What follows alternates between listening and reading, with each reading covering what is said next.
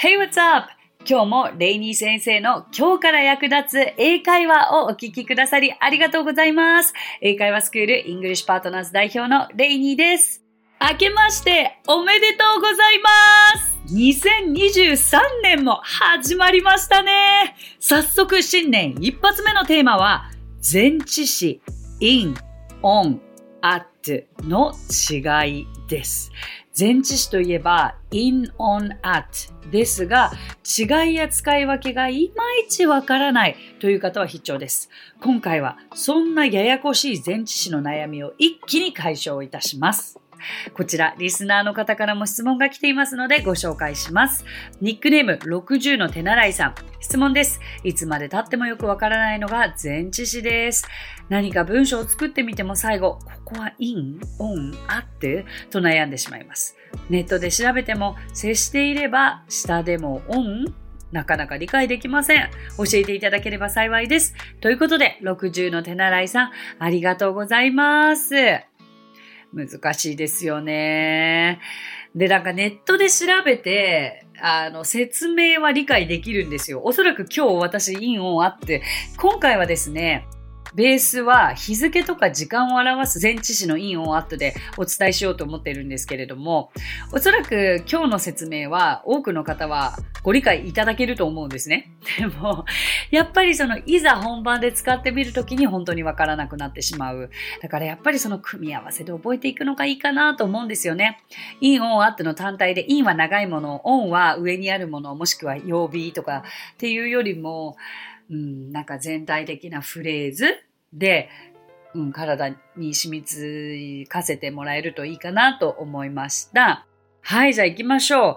まず、 in on at って、この、最近こう、イングリッシュパートナーズの受講者様でも、この日付とか時間の時とか、あの、特定の時間の時とか、あの、ややこしいです。季節とか、というお声をいただいたので、ちょっと早速やっていきますけど、まあ多くの方ご存知のように、長い期間には in。そして短い期間とか特定の時間を表すときには on とか at が来るかなという時ですね。じゃあ長い時間ってどのぐらい長いものなのかなというと、年とか月とか、あとは季節ですね。曜日や日付とか特別な日、決まった日など短い時は on。あとはもう本当に特定の時間、just の点を表すときには at を使います。まあ、先ほどお伝えしたように、まず、えー in の場合は、in 2022 in 2022まず今年の場合ですよね。これは使うことができますし、あとは in July 月。それから in winter ですね。私は1983年に生まれました。I was born in 1983 in summer 夏に 今付け加えましたけれどもはい、このように使うことができます。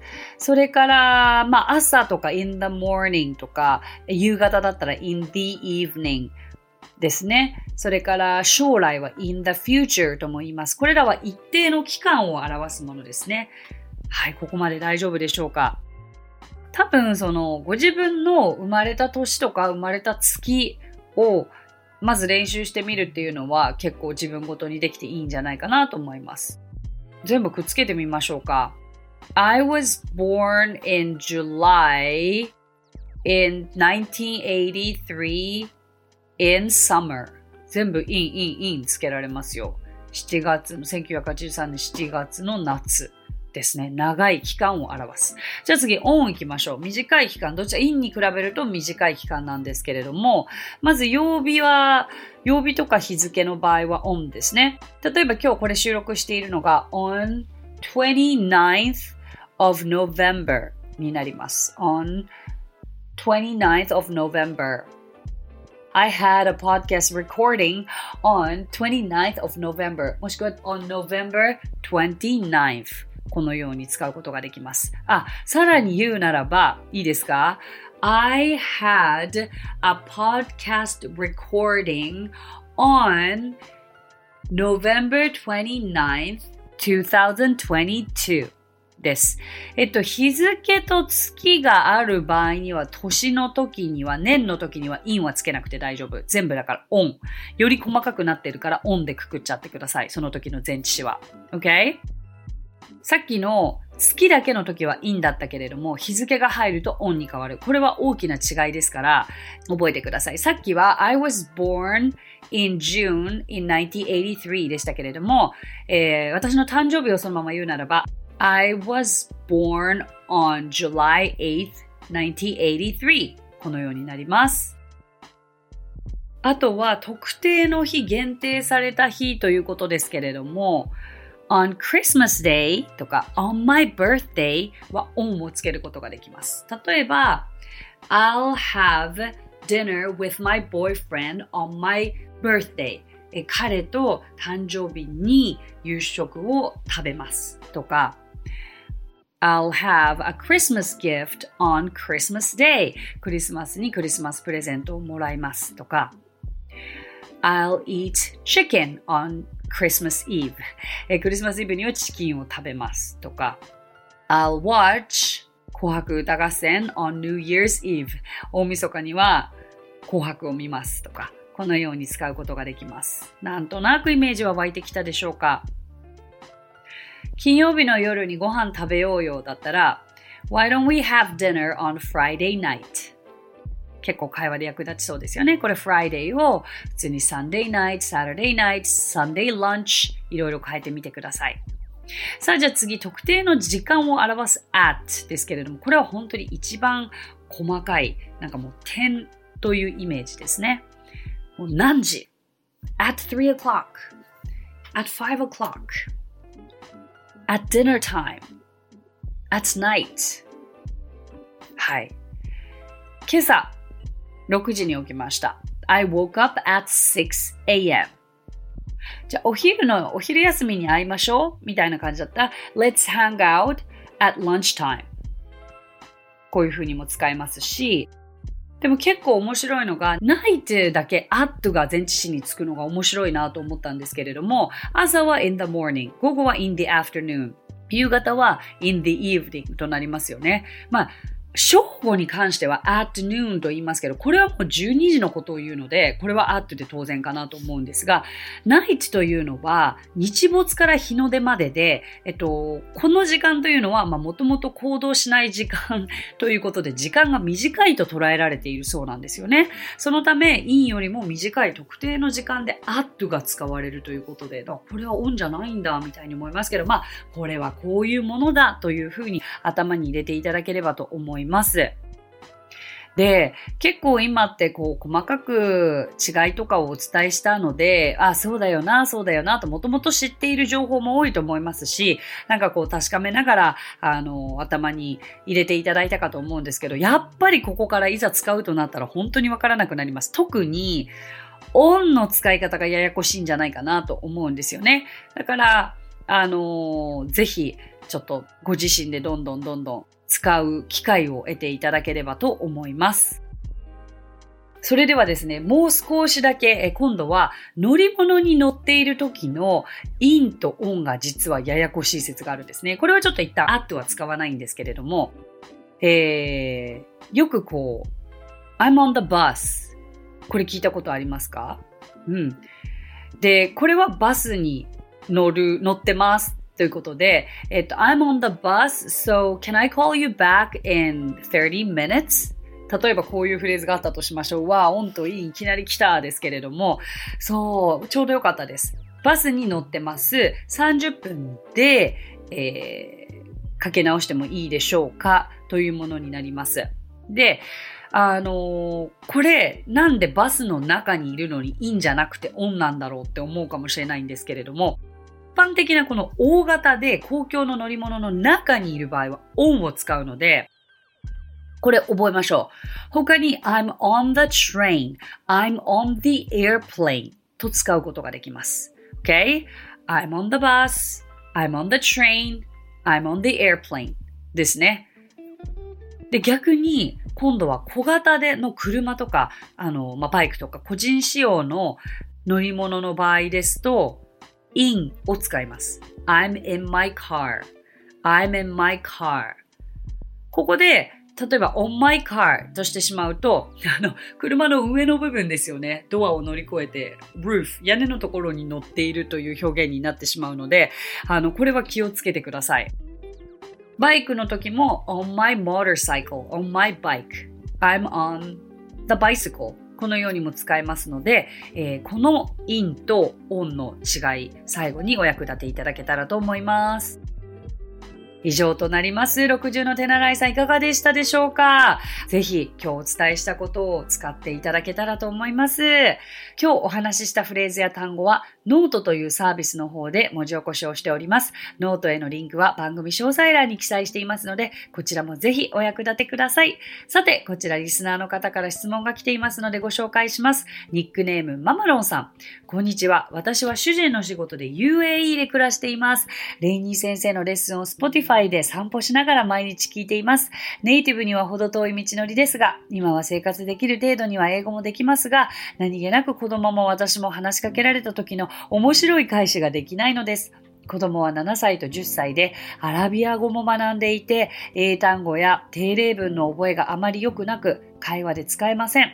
私が横でフォローしています。たどたどしく返すのでやっとです。せめて相手を幸せにできるような、話しかけてよかったなって思われるような魔法の一言はないでしょうかなんとなくありがとうで終わってしまう会話が悲しいです。教えてください。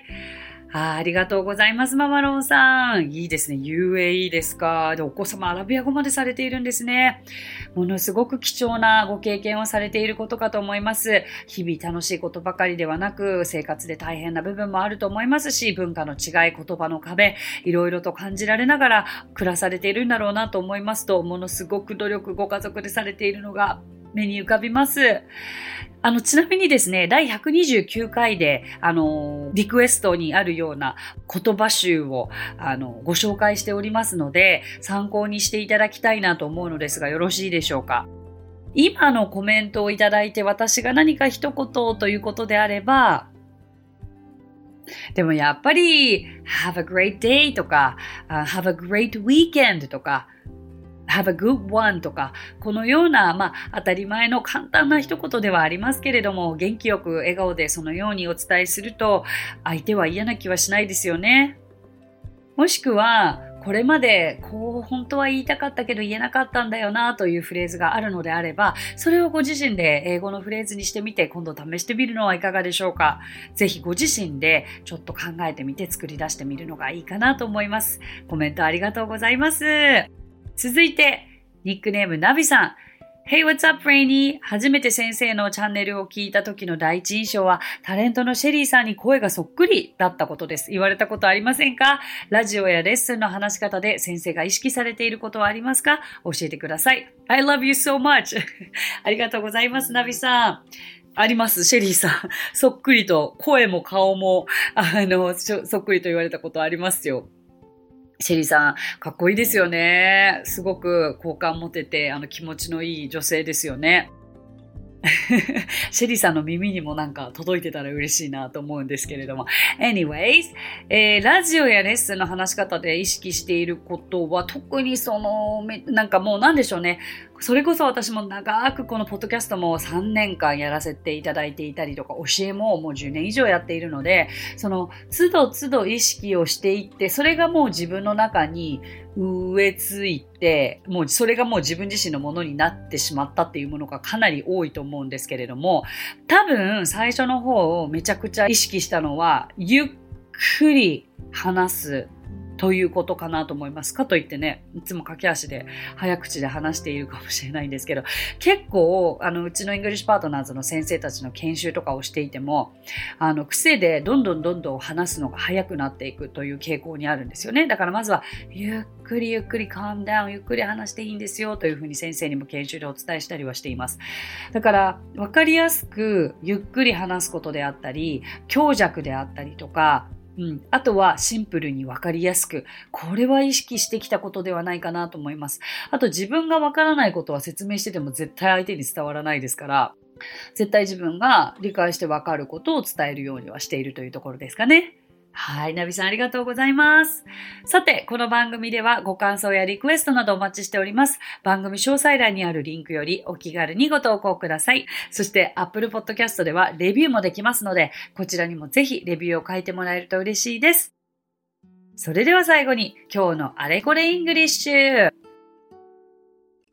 さあ、えー、英語を一緒に声に出して練習してみましょう、今日は。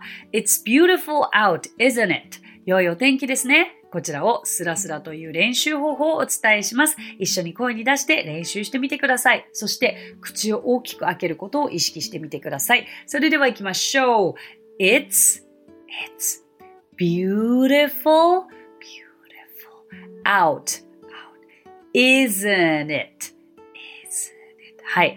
isn't it? の isn't の t ははっきり発音しなくて大丈夫で isn't isn't it? isn't it? はい。isn't it? isn't it? isn't it? good. It's beautiful out, isn't it? はい。It's beautiful out, isn't it? Good. It's beautiful out, isn't it? はい。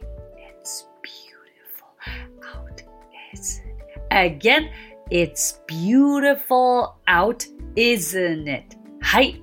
It's beautiful out, isn't it? それでは最後に感情を乗せて It's beautiful out, isn't it? はい。It's beautiful out, isn't it? Good job! このようにゆっくりから声に出して100回ぐらいは練習してみてくださいね。So that's it! Thank you so much for coming by. Thank you so much for listening. 今日もレイニー先生の今日から役立つ英会話をお聞きくださりありがとうございます。皆様とはまた来週金曜日にお目にかかりましょう。So till then, bye! さあ、ここでレイニー先生の活動を紹介させてください。まずはレイニー先生が主催する英会話スクール English Partners では私たちと楽しく英語を身につけたいという方を大募集。マンツーマングループキッズすべてオンラインレッスンでもやっています。詳しくは English Partners で検索してみてくださいね。その他1分で見る英語辞書動画あれこれ English や毎週水曜日22時より YouTube ライブにて生英会話レッスンなども行っています。ぜひそちらの方もチェックしてみてください。